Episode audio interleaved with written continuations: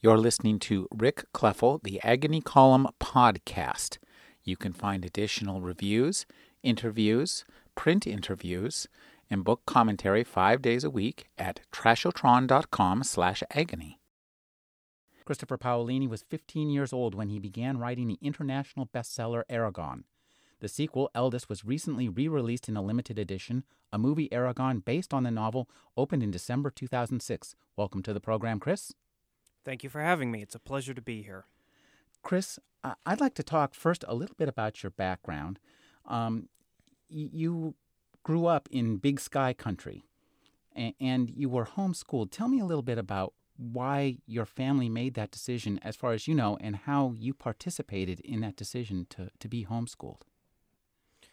Well, my mother was a trained Montessori teacher, and when my sister and I were born, she started, uh, you know, doing lessons with us and projects and basically teaching us at home. And by the time that we were old enough to enter first grade, we were already several grades ahead. And because of that, and because of the fact that the schools wanted to bump us back uh, to where our, you know, where someone of our age level we would be normally, my parents, after discussing the issue for quite a while, uh, made the decision that they would homeschool. And it was a big decision because it meant that at any given time, at least one parent had to be home all the time and couldn't be working. Uh, later on, of course, you know, we, my sister and I, did have the choice about whether or not we wanted to continue homeschooling. Uh, it was actually a threat that my mom would use sometimes. Well, if you want, we can send you off to public school and that always made us work harder on our homework.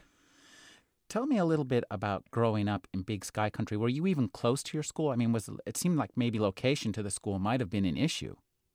It it was to a certain degree. Uh, the elementary school was several miles away, and then the high school was about twenty miles away, which uh, isn't horrible in Montana. But when you have to drive that early in the morning in winter, it it begins to get uh, uh pretty bad.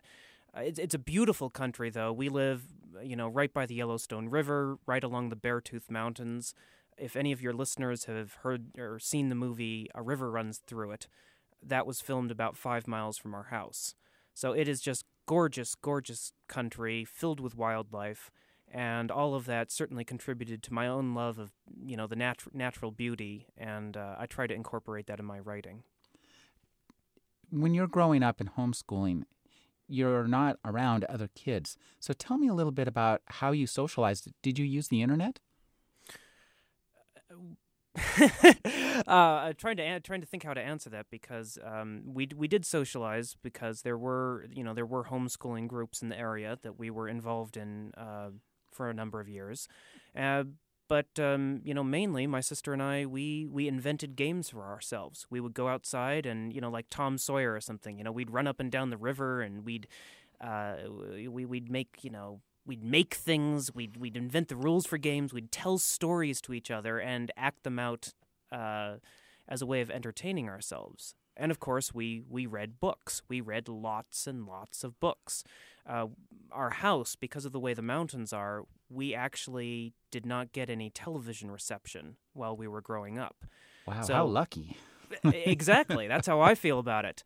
Uh, so, what we would do is we would go to the local library and just about every week, week and a half, we would uh, check out a huge pile of books and plow through those and go back and get another pile of books. And uh, it was a it was a wonderful education uh, in addition to our, our regular schooling.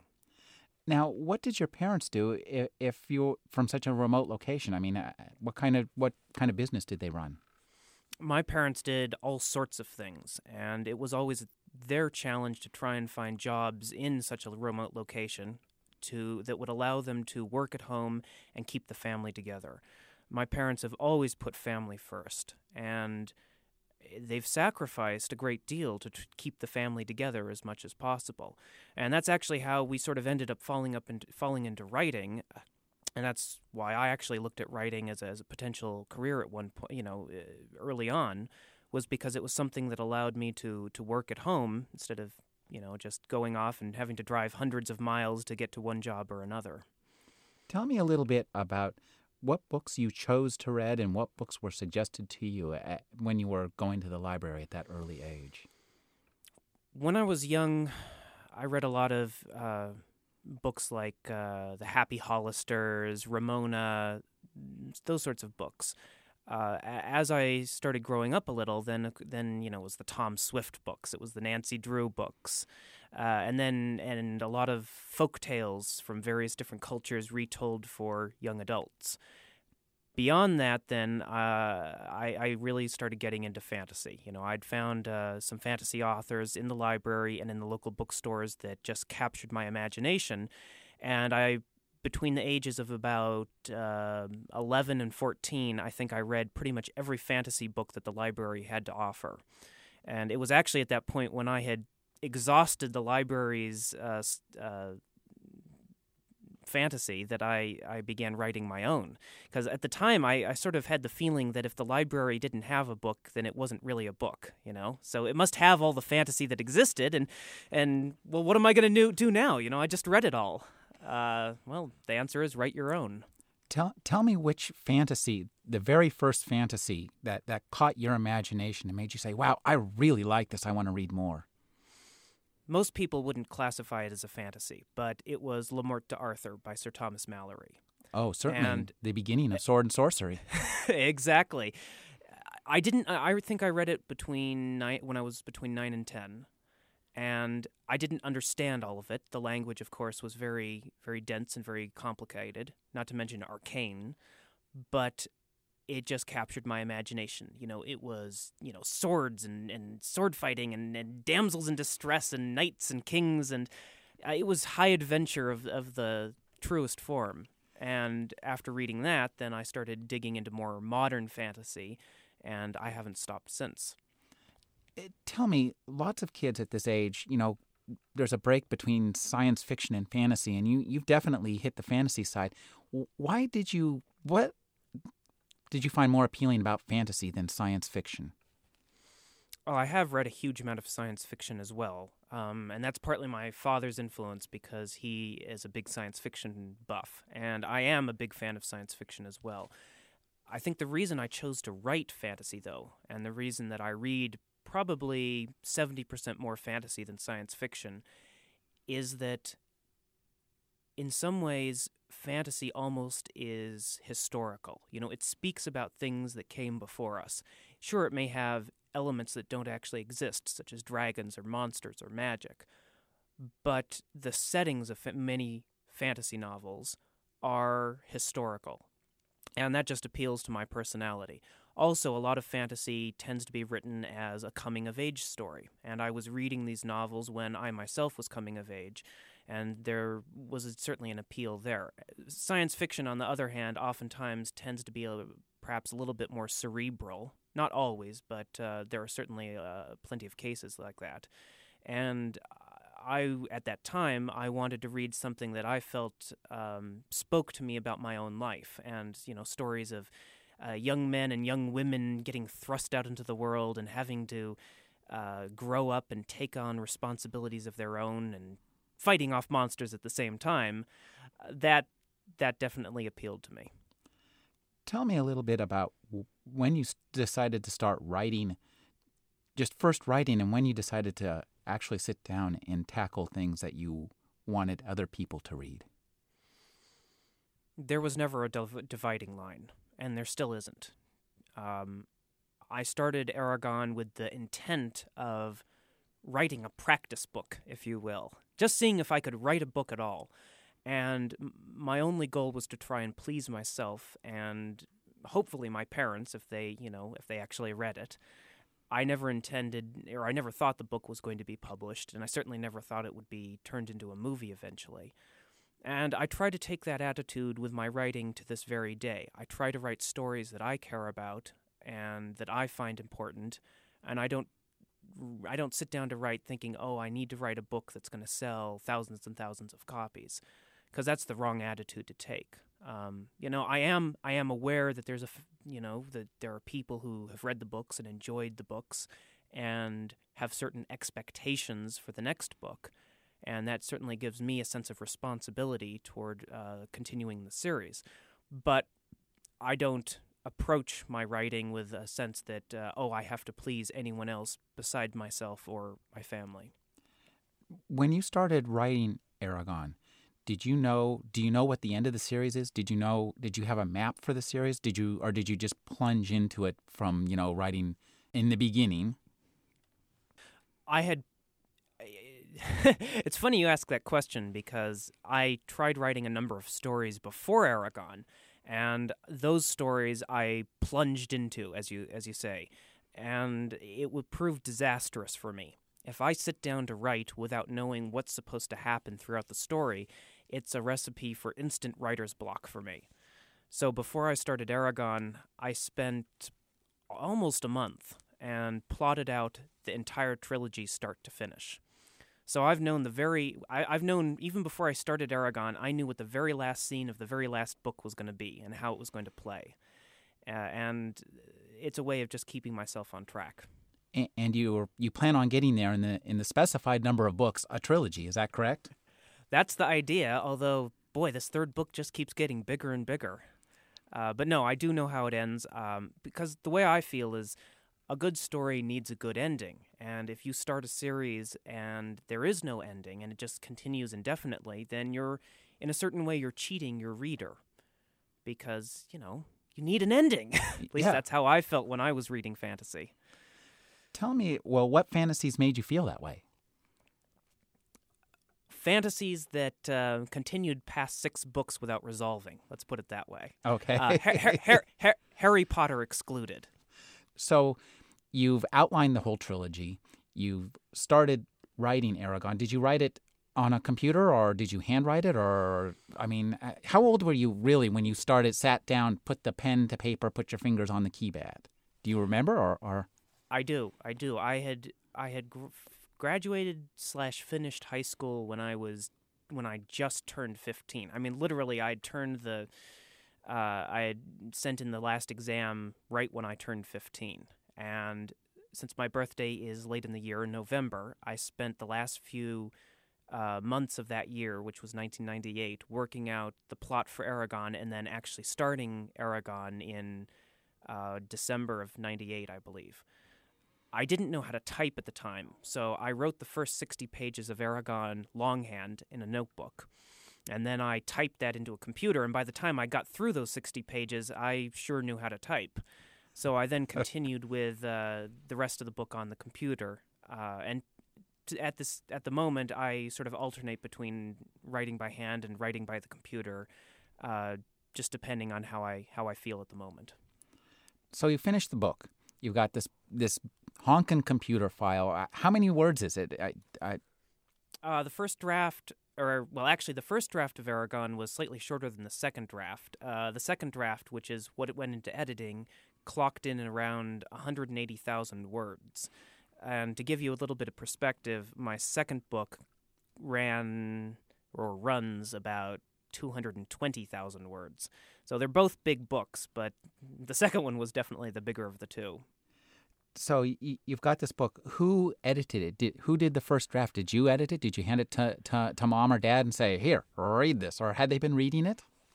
No, I didn't let them read them read it at all when I was working on it. Um, I, I finished the first. They knew what I was working on, but I, I just didn't want to show it to anyone until it was as good as I could make it. So I wrote the first draft pretty much in secrecy, and that took me almost a year. At the end of the first draft, I sat down, I read the book through, and was rather horrified by what it, what I discovered, um, because the story was there, but the writing itself needed needed some work. So I spent a second year, rewrote the book, keeping the story but fleshing out the dialogue and the characters. And as I rewrote it, I passed pages and chapters to my parents. And fortunately for me, they fell in love with the uh, with the manuscript, with the story, and then they helped me edit the book after that second draft. Now, were you doing anything else while you're writing? I mean, you know, you're 15 years old. You know, get a job. Uh, well, that was the big question actually when I graduated from high school was what was I going to do? Um, you know, getting a job is was was difficult. Uh, my parents didn't didn't feel comfortable sending me off to college at 15, which I think was a wise choice. Uh, and and I was really fortunate because I really didn't have the responsibilities that a lot of people have at that age, and I was free to try and basically to do the one thing that uh, you know, you know, I, I tell a lot of people this. You know, if you have a moment or a time in your life where nothing is required of you, the thing that you end up doing in that period of time is probably the thing that you should be doing as a living, if possible, because uh, it's it's probably the thing that you love the most. And in my case, it was writing. Uh, I was doing some other things when I worked on the first draft because I didn't realize that writing was going to become my profession. So I, I built myself an easel. I was making knives and swords. Um, I was always had other projects going on. As I continued with Eragon, though, I put more and more of my time into the book as I began to realize that, you know, I actually have a book here, and well, I'm going to try and get it published, and it it sort of took over my life and has remained the central focus of my life ever since. Tell us a little bit about getting published. Did you try to send this out to, to publishers, to agents? No, my parents had done a fair amount of research on the publishing industry, and uh, the problem is, is you know, I'd spent a couple of years on the manuscript at that point, and to then submit the manuscript to an agent, and then for an agent to submit the manuscript to a publisher is a very slow process. I mean, we're talking, you know, multiple months for each submission and possibly years to take a ma- to get a manuscript accepted if it ever is accepted. So we instead of waiting all that, you know, all that time and also, you know, maybe not finding a publisher who would really care for the book the way we felt it should be cared for, we decided that we would self-publish the book and see if we could make a go of it as a as a family business. So we spent a, that a third year uh, editing the book and preparing it for publication. And that involved, uh, you know, getting all the pages to look right and arranging the text just right and picking a font and figuring out, you know, you know how how small could we make the font so we didn't have to pay for printing too many pages. Uh, drawing the the dragon eye that went on the cover of the book, uh, that was something I did. Uh, drawing the maps for the book, and basically just trying to make a professional package so that people wouldn't laugh when they saw the book saying, "Oh, look at that look at that self-published book." Uh, and then yeah, we sent the book off to a, um, a, a print-on-demand company, and a few weeks later, we we got that first copy of Eragon. Who who yeah. did you use as your print-on-demand company? Uh, it was a subsidiary of Ingram, which is a oh, large sure. book distributor. In fact, and the the reason we used this print-on-demand company is that by because it was a subsidiary of Ingram, the book was then listed uh, in every bookstore in the country and also on Amazon.com. So that way, it was very easy for us to get orders around the country and also to get the books shipped uh, wherever we needed them to. Uh, so it was it was it was a big process then. You know, we after we got the book, we all sat around the kitchen table and we looked at each other and we said, "Well, now what?" You know. Well, no one what? knows.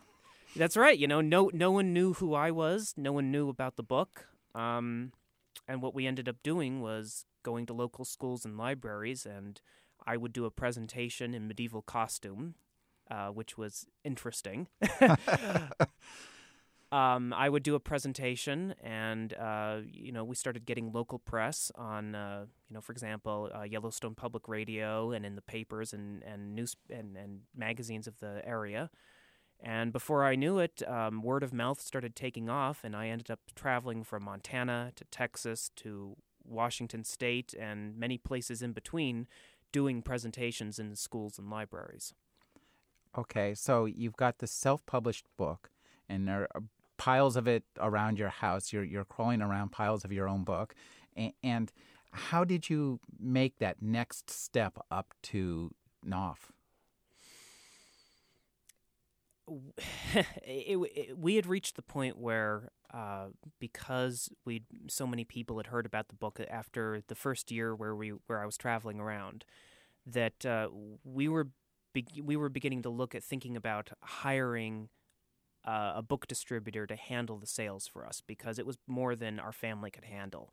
Uh, our our house had turned into a warehouse at that point. We have pictures of our living room with stacks of books, just almost to the ceiling. You know, thousands of books in the house, uh, which was fun, but it gets gets old after uh, a few months.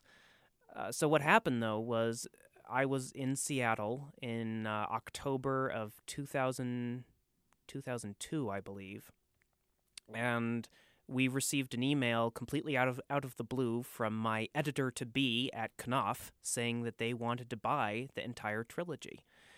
And it turns out what happened was the Random House author uh, Carl Hiaasen, uh, who wrote the children's book Hoot and, and many others, he had been vacationing in Montana, uh, fly fishing, and his then 12 year old stepson, Ryan, picked up a copy of Eragon at a local bookstore, read it, and loved it so much that his dad recommended it to Random House, uh, who contacted me about three months later. So it was it was a wonderful combination of about ninety percent hard work and ten percent incredible luck. This is a, a classic American success story. Congratulations. Thank you. Well, it you know it makes a great story after the fact, uh-huh. but when when you're living through it, it's pretty nerve wracking because uh, in that year it took to prepare the book for publication, my parents weren't working at any other jobs and weren't receiving you know the income they would have otherwise. So eh, let me put it this way: I mean, if the book had taken another few months to start turning a profit, we were all going to have to sell our house, move to a big city, and all get regular jobs. So we we really, as they say, you know, bet the farm on it. Well, and you won. Let's talk a little bit about the fantasy genre. What do you think makes good fantasy writing? I mean, is it do you have prose, character, settings? What? what it varies. You, mm-hmm. okay. Who, who do you like? I mean, what are your what do you count as your influences? The top, say, five authors. Top five authors. Um, top five authors: uh, Dune by Frank Herbert. Um, his Dark Materials trilogy by Philip Pullman. Magician by Raymond E. Feist, a Wizard of Earthsea trilogy by Ursula K. Le Guin, and of course Lord of the Rings. Um, that's a small list, mind you. I could keep going with several others I believe are equally as important as any of those. Uh, I think the thing with the fantasy genre is people sometimes think, oh, it's all swords and sorcery, it's hacking and slashing, but it's not. It's such a wide genre. Whatever type of fiction you as a reader may enjoy, you can usually find that sort of fiction within the fantasy genre. I mean, there are detective novels within the fantasy genre. There are noirs, there are romances, there are fantasies written as, as historical fiction. Um, so there really is a very broad spectrum to choose from. I myself am really drawn to, uh, I guess, the epic fantasy. I really enjoy reading authors who are exceptional craftsmen with the language. So authors such as um, E.R. Eddison, who wrote The Worm Ouroboros, uh, the Gormenghast trilogy by Mervyn Peake, uh, Something Wicked This Way Comes by Ray Bradbury, uh, pieces of work where uh, sometimes the language is even more important than the story. That's, of course, my personal taste. My sister, on the other hand, reads fantasy that is completely different and equally as good, but something for everyone one of the things that's striking about this book is, is, the landscape of the book. And I'd like you to, to, talk about how the landscape where you live informed the landscape you created in the world of Alagaësia. If I had lived in a city, I might still have written fantasy, but I think it would have been a very different sort of fantasy than I, I wrote, uh, that I actually did write. Um, I mean, every day when I get up and I look out the front window of my room, I see the Beartooth Mountains, and I get to watch the sun rising over them and the sun setting over them. I've hiked and I've climbed in those mountains and camped there. Uh, I, have gotten to watch, you know, the the wildlife in the area, which is amazing, and all of that I think has helped give me a feel for uh, Eragon's world and what would make Eragon's world real, and the things that he might see when he's out hunting or farming or whatever the case may be. I love the natural world and I love describing it. In fact, there's a scene in my second book where Eragon and Saphira are, are flying to this location and they land on the side of a mountain and they land on this field of, of loose rock, uh, scree, and it's all covered with orange lichen. And in the center of this field of scree, there's a there's a dead tree that's been killed by lightning. And this is a th- place that I actually saw in the real world when I was hiking two years ago. And it was so striking and it was just so wonderful that I, I put it in my second book. And there are plenty of things like that in, in both my books. Now, you're writing y- books for young adults, but they actually have a, an appeal to adults too. And I wonder if you'd care to talk about creating stories that that appeal to that are accessible to, to, to younger readers, but appeal to older readers as well. I didn't set out to write a young adult novel. I was trying to write the best novel I could. Uh, in fact, with Eragon, I was writing up as far as I could, if that makes sense. I viewed my age as a liability at that time, and I figured that, you know, I, I should try to make the book as accomplished as I could um, so that people would take it seriously. so then, you know, so I never said, well, I'm going to put this in or I'm going to put that in to make it appeal to one age group or another. I do think that the story itself, a coming of age story, makes the books uh, accessible to teenagers, pre teenagers. But, um, you know, I do also think then some of the other story elements appeal to older audiences. And there are plenty of people of any ages who enjoy reading a coming of age story or a fantasy novel. Um, but also, you know, in his adventures, Eragon deals with some of the larger questions in life. You know, what is he doing? Uh, why is he here? How can he live honorably uh, in a world where he has to fight and kill? And those are questions that many people in our world, adults and young adults, deal with, um, unfortunately, all too regularly. The this last uh, issue you talked about, why does he have to fight and kill? This is kind of interesting because uh, we both read a lot of fantasy, and a lot of fantasy is essentially one endless massacre. and, nobody asks any questions. They hack and slash. You read uh, Robert E. Howard Conan, you, you read J.R. Tolkien. They hack and slash their way through, you know, more bodies than you know you're going to see in a, in a lifetime, and, and, they never wonder about it. And, and the first one of the first things that that uh, Eragon does is to to you know, really question somebody who beheads uh, an enemy. And I thought this was really interesting. So tell me, why did you make him have qualms about killing? Why not just, you know, they're enemies. You you, you stab them, you go on to the next one. Mm-hmm. It's like a role playing game. I think there are three approaches you can take to violence in, in fantasy, epic fantasy like this. I mean, everyone will have a slightly different uh, approach to it, but the three main ones that I've seen are you can write your characters uh, in a detached manner. That is, perhaps they've seen so much violence, they've been exposed to so much violence, uh, and and you know, early human life and even some of modern life is very violent and can cause people to you know to behave like that they turn their emotions off so you can write stories where people are hacking and slashing and it doesn't seem to affect them but then you should make a point of explaining you know why they're behaving the way they're behaving there's an excellent series of military science fiction called Hammers Slammers by um, I forget the name David of the Drake. author right now. David Drake, yes. And he his work epitomizes that sort of detached approachment to violence. It's still horrific, the violence, but it is uh, you know, it's a different viewpoint on it. Or you can take the more heroic standpoint where our heroes are supposed to be human, but uh, the violence doesn't seem to affect them one way or another. And that's actually a sort of a traditional viewpoint. Uh, and it certainly is valid, but I felt that to not address the issues of violence, especially when people are literally cutting each other apart with swords, is to be ignoring part of what makes us human and part of what will contribute to an interesting story. Uh, you know, you like to think that as a hero that uh, you can go in and you'll fight the battle and you'll kill the bad guy and you'll just feel a sense of having done the right thing. You know, I've rid the world of an evil, evil creature. But the truth of the matter is, you can't do something like that and come out unaffected. Uh, it is something that will will uh, change even a hero, and makes a more interesting story. And makes a more interesting story. I mean, a character like uh, Conan the Barbarian, for example, he's a bit of a one-note character. He's fun to read, I think uh, and I, I, enjoy some of uh, Howard's writing, but at the same time, I wouldn't ever say that he feels completely human because he is so, uh, you know, uh, immune to violence. I guess.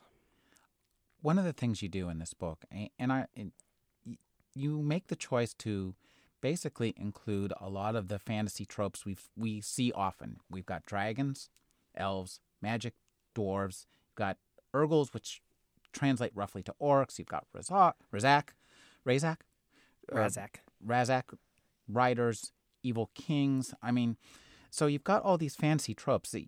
Fantasy's wide open. Why did you decide to to stick with the classics? because they were what I I loved reading growing up, and and the thing is, is if you try to take a completely different approach, which some authors have and have succeeded wonderfully, you'll end up with something that perhaps will not resonate as well uh, with the reader, readers. I mean, there is a reason that stories of young men overthrowing evil kings have been a staple of fiction since the very first uh, stories were ever written down or were ever told around campfires. There's a reason you always have the element of the old mentor guiding the young hero and teaching the, the young hero. And the thing is, is these are also parts of people's real world experiences. You know, as you're growing up, you do have people who teach you how to behave and how to grow up and what's right and what's wrong. And I think every young person at one time or another feels as if, uh, you know, it, you need to have a quest, some way of something to accomplish that lets you know that yes, you have become an adult, you have grown up. In my case, it was writing my books. In Eragon's case, it's fighting an evil king and uh, and defeating his minions. But uh, no, I, I deliberately chose to use the elements that I enjoyed in other fantasy books, as you said, dwarves and elves and dragons. And my hope was that I would be able to at least bring uh, somewhat of a unique perspective to those that would, uh, you know, allow the readers to enjoy them one of the things that, that you do is we, you've got a really great dragon characters, of Saphira. So tell us how you create a dragon character that you know is something that a human can read about, but is clearly not human itself. That's a difficult question. Uh, I'm not sure exactly how to explain my approach to Saphira. When I started writing her, when she first, first hatches in, in Eragon, I never intended to have her become sentient. Oh, However, really? At, you didn't? No, I didn't. Um, wow. You know, because I didn't. But as she was growing up, and as her her mental link with Eragon strengthens over the course of the book, I finally realized that if she were that linked with Eragon, she would have to be intelligent, and so would the other dragons. And eventually, of course, the scene happens in the first book where she says Eragon's name, and all of a sudden, you know, as a reader and as an author, you know, everyone realizes, oh my God, you know, she can speak. She's intelligent. Uh, it's, uh, but the approach I've taken toward her character is to sort of view her as a combination of Eragon's best friend and protector, uh, and sometimes a bit of a, a, a, mother figure for him at times, uh, but also mentally, I think of her as a combination between like a cat and a falcon. You know, she can be very almost cuddly at times. She can be very sweet. She can be very caring, and yet you never forget that she's a predator. And she, uh, if she doesn't like she like you, she'll as soon as uh, bite off your head as look at you. And part of my uh, ability to, to to write about that, I think, comes from having grown up around animals and with cats and watching uh, the wild animals, you know, eat and hunt and that sort of thing. Lots of uh, uh, fantasy authors who write about dragons use their relationships with animals uh, as kind of templates. And, and so you've got cat and falcon. I was wondering, what about uh, horses or dogs? I, what other animals did you draw into this? And, and, could you talk a little bit about this idea of a telepathic bond? Well, the telepathic bond seems necessary to me because if the dragon is going to be intelligent, then the dragon needs a way to communicate. And since I didn't want to have, you know, the sort of the Disney film version where the dragon is actually moving its jaws and lips, that just seemed ridiculous to me. Telepathy was the only, uh, sort of the only way out. Uh, I know in the Anne McCaffrey books, for example, she has it's more of an empathic bond between the dragons and, and her dragon riders. You know, there isn't actually phrases or paragraphs being exchanged, although they, they still understand each other very well. Uh, for me, so that so for me, words seem to be the best approach. Telepathy seemed to be the best approach. Um, I really didn't think of other animals riding a dragon. You know, a dragon to me seems so fierce, so proud, so so noble and beautiful, and terrifying and dangerous at the same time. uh, it's rather ridiculous to compare one to a horse. Uh, in fact, I know that if I if Saphira were here listening to me, she would be incredibly insulted if I uh, compared her to a horse, uh, as she refers to one of them in uh, uh, one of the books as silly deer animals. One of the things you do too that I think that's pretty interesting for for a fantasy novel is you follow this telepathy. it it almost seemed like as a writer, you you realize that once you had telepathy, oh my God, now I've got to deal with it. Anybody could have telepathy, and, and so tell us a little bit. Did you plan that as part of the plot of the novel because humans have it, and it it becomes in you know a plot issue, a plot point? No, I hadn't.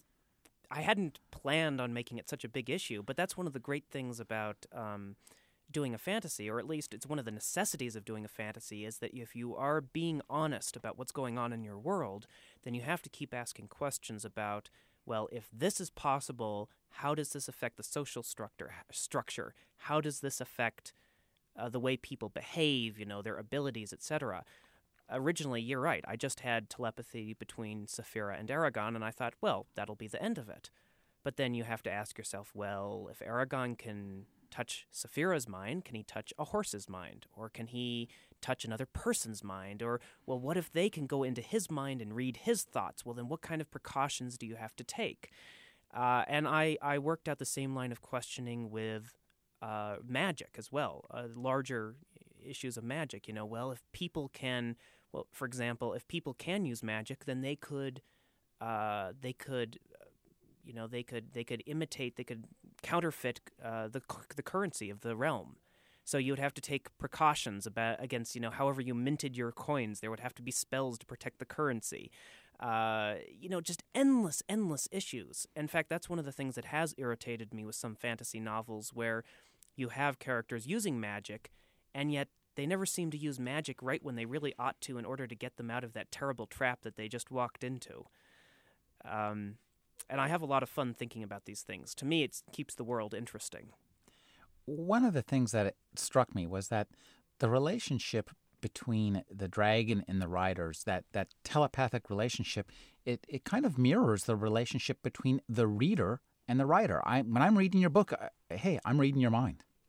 That's right, and in a way, it's it's it's you know novels have always are always been a, been a form of allowing uh, the readers to get inside the heads of other of other people. You know, it's almost a form of telepathy in and of itself.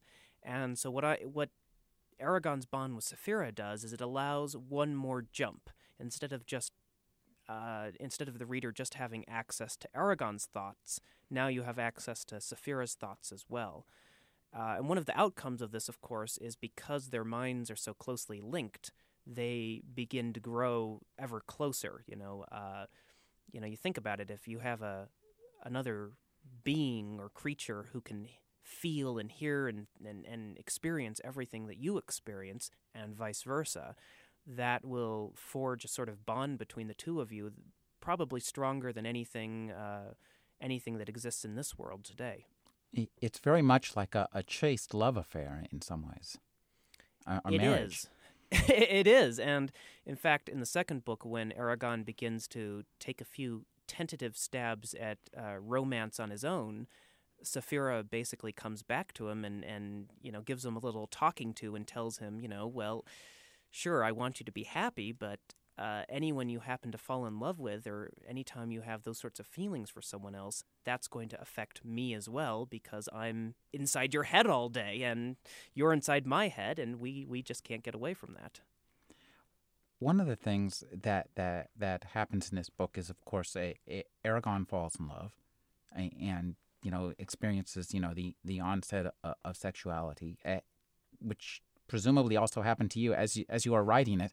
So, could you talk a little bit about writing about things that were really happening to you that are difficult to articulate? The books, as I sort of said before, were my way of growing up.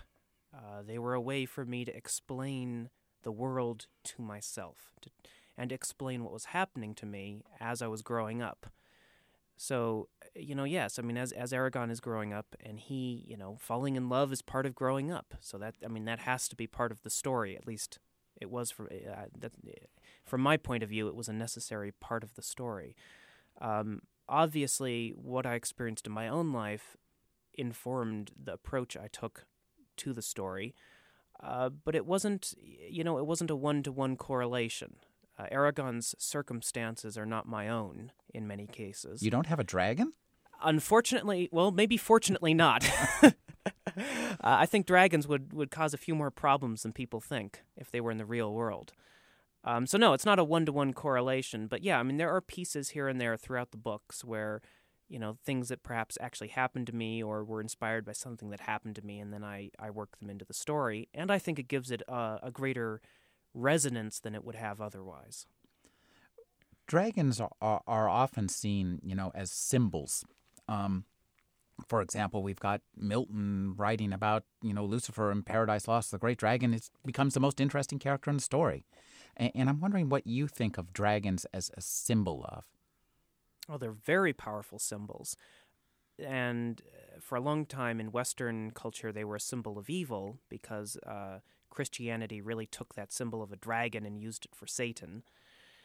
Um, and also, you know, in the in the Nordic cultures, uh, dragons were often seen as you know bringers of pestilence or evil, and there, of course, is the Midgard serpent, which uh, is going to bring about Ragnarok at the end of time with the destru- destruction of the world. Uh, but on the other hand, there's sort of the view of the, the Asian dragons, which are often uh, very, very good and beneficial and, and not evil at all. I think the view of dragons in Western culture has certainly changed in the past hundred years or so. You know, a lot of fantasy writers have uh, chosen to explore dragons as non evil characters. But they are enormously powerful as symbols. And whenever you have a dragon show up in a story, you really have to think about why is it there and what is it going to stand for uh, you know in my in my books i think the dragons really represent the land itself in many ways. You know the land is is not in a very good state in Eragon's time and neither are the dragons. They're all pretty much all wiped out. And one of Eragon's goals is not only to uh, to free the land but hopefully save the dragons from extinction. And that link between dragons and the land itself is a very old one. And you can even find it, for example, in Beowulf, where uh, you know, at the end of Beowulf, the king has to go fight a, a, dragon who represents, you know, this evil within his own kingdom, this evil within the bones of the land itself, and uh, of course, that's that's his downfall in that story. You mentioned magic, and one of the things I think you do that's interesting, and I, this kind of comes back to the telepathic bonds and the reader and the writer, is in your world the language is magic. Language is the source of magic. And that tells me something about how you hold storytelling itself. Words are power. I mean, words are the way we communicate, words represent things to us. Uh, and actually, in ancient cultures, for many times, words were considered magic. Uh, so it, to me, it was a very natural step to take, a natural attitude to take. Uh, it's not a new one necessarily, but it feels it feels right to me. Uh, and I've I've sort of continued to de- develop that concept over the course of the trilogy. One of the things I really liked about this book is it, it's action packed. I mean, it, the, the the action never stops, and it's really things keep popping. And you put your characters, I found several times, into positions of real peril, and I'm going, well, well how is he going to get his character out of this one? And so I'm wondering, when you put your characters into this peril, do you know in advance how they're going to get out? I usually do. uh, there have been a few times I haven't, and I've then stalked around the house for a couple of days saying, uh oh.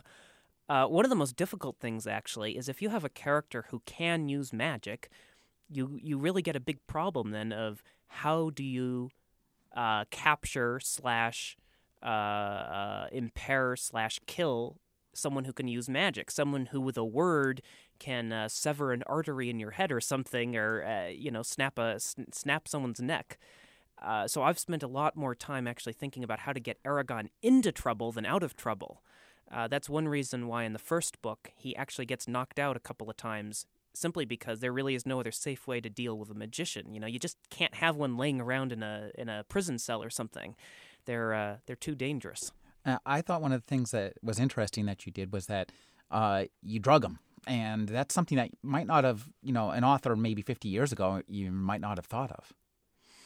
Well, again, it just I couldn't think of any other options. Again, if you have a magician uh, tied up in the basement, as soon as he regains consciousness, he's going to uh, whisper a word or uh, you know work a little bit of uh, work a spell, and you're going to be in very very big trouble. And uh, you know the, the thing is also that in the in both Eragon and Eldest, the the king Galbatorix and his various servants aren't trying to kill Eragon, and that's the thing. Um, you know, Eragon slowly comes to realize over the course of the story. You know what? You know, Saphira is the last female dragon. They want to get Saphira. They want to.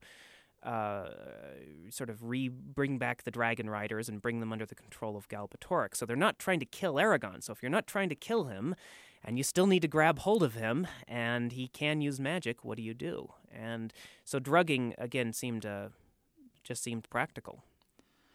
One of the things you have lots of characters who are old, and there's different kinds of old too. You have characters who are old, characters who are mature, and characters who are literally ancient. You, on the other hand, are not old. Tell me how you write about characters who are old when you are not old, and do you get advice? Well, maybe that's a reflection of my childhood because uh, the majority of the people I was around growing up were older than me. Uh, my parents, of course, but uh, a lot of the kids that I was around were older than me. Um, so that's sort of a reflection of how my own life has been in some ways. Uh, you know, I really don't know if there's any way that any human can can maybe completely understand how a how a person who has been alive for hundreds of years might think and act. Uh, there just has never been anyone alive, a human that's lived that long. Uh, so, in in that way, I you know I don't think I don't feel as if I can go and uh, ask anyone for advice on that point. But um, you know, I I talk to my mom, I talk to my dad. Sometimes I'll ask them, you know, what they think of a certain story point from their point of view, and um, you know, I just I just try to remember that uh, the characters I'm writing about have their own feelings and their own uh, agendas, however old they may they may be. You know, they there are things that they want to accomplish as well. It was. It's been what seven, almost eight years since you started writing Eragon. Mm-hmm. Yeah. Um, you presumably gotten better as a writer. So tell me how you feel as you look back. I mean, you've already had a career that as a writer that many people would would would you know have sold their souls for, and and we're presuming that you haven't done so. So tell us how you look back on you know your more youthful writing, and, and do you what do you see for yourself in the future as a writer? Well, looking back on Eragon, uh, I know the biggest struggle I had with Eragon was with, was with the technical side of writing. I never really had any trouble with the story. Um, I always had the story. I always felt as if I knew what I was doing with the story. Whether that's true or not is debatable, but uh, it, it, was it was learning how to manipulate the ancient language that really gave me trouble uh, with my first book, and uh, that's something that I really worked on with the editing and with the rewriting on Eragon. With Eldest, then I tried to put to use everything I had learned about writing in the first book, and then to challenge myself by trying things that I hadn't tried before in Eragon, such as switching point of view, um, you know, experimenting with prose, you know, having some some poetry and r- riddles and that sort of thing in the second book. And now with the third book, I'm again uh, trying to challenge myself and attempting things that I haven't tried before. And I, I hope to continue doing that and throughout the rest of my career. Uh, I love telling stories, and I want to continue doing so as long as I can.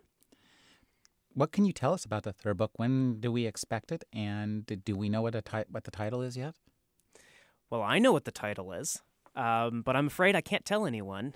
Uh, I, I, mean, well, I could tell you, but uh, Random House wants to make a. They want to make a nice little event out of revealing the title of the third book, uh, and it's so as far as when it's going to be done, um, it's going to be done as soon as I can finish it. uh, that's that's about the best timetable I can give you. Uh, I can tell you though, it's going to have a beautiful emerald green dragon on the cover, and done no doubt by Jude Palencar. That's right. You do a, right. a, bit of name checking in the book too. I noticed that one of the that uh, our hero comes from the land of Palancar, And, and was that was that name checking the the famous artist? It was. In fact, the funny thing is, uh, you know, because I, I draw and I, I paint a bit myself. So when I started Eragon, uh, I, I, was a big fan of Palencar's, so I named Eragon's Valley Palancar Valley. And the funny thing is, is when Random House acquired Eragon, without telling me and without knowing any of this, that's exactly who they chose to paint the covers for the trilogy. So uh, it was really a wonderful coincidence. Tell us a little bit. One of the things that the events that you've got to live through, which many people, again, would have, pro- have probably sold their soul to do so, is to see your book turned into a movie. How do you feel? How, how did you feel? How much involvement did you have in the movie? Well, I didn't make the movie myself, and it, uh, you know, it it reflects the filmmaker's vision of the story. Uh, but I have to say, the the day when I first saw the movie was one of the strangest and most exciting days of my life uh, to sit there and hear the characters on the screen, uh, you know, re- reciting lines right from the book at times, just put chills down my spine. Uh, it was like stepping into the twilight zone. Um, so my my hope is, and, and I also, you know, and I think that the the lead actors, uh, Jeremy Irons and Ed Speleers, I th- think they both did very good jobs in the movie. And, uh, you know, my hope is that people who liked the book will like the movie and vice versa, that the movie will bring new readers to the series. I have to ask you, how much are first editions of the self published uh, version of your book going for now? Um, one sent, set a record. Set a record on eBay this year for the, the the most expensive single purchase of a book on eBay this year, and it was uh, ninety eight hundred dollars, I believe. Wow, boy, that's yes. great. I, to to be honest with you, if I if I could be could have been selling them for that much back when we started out, I'd still be doing that. I imagine so. so. We've been speaking with Christopher Paolini. His new book is Eldest. His book Eragon is now a movie. Thanks for speaking with me, Chris. Thank you for having me. You're listening to Rick Kleffel, the Agony Column podcast. You can find additional reviews, interviews, print interviews, and book commentary five days a week at trashotron.com slash agony.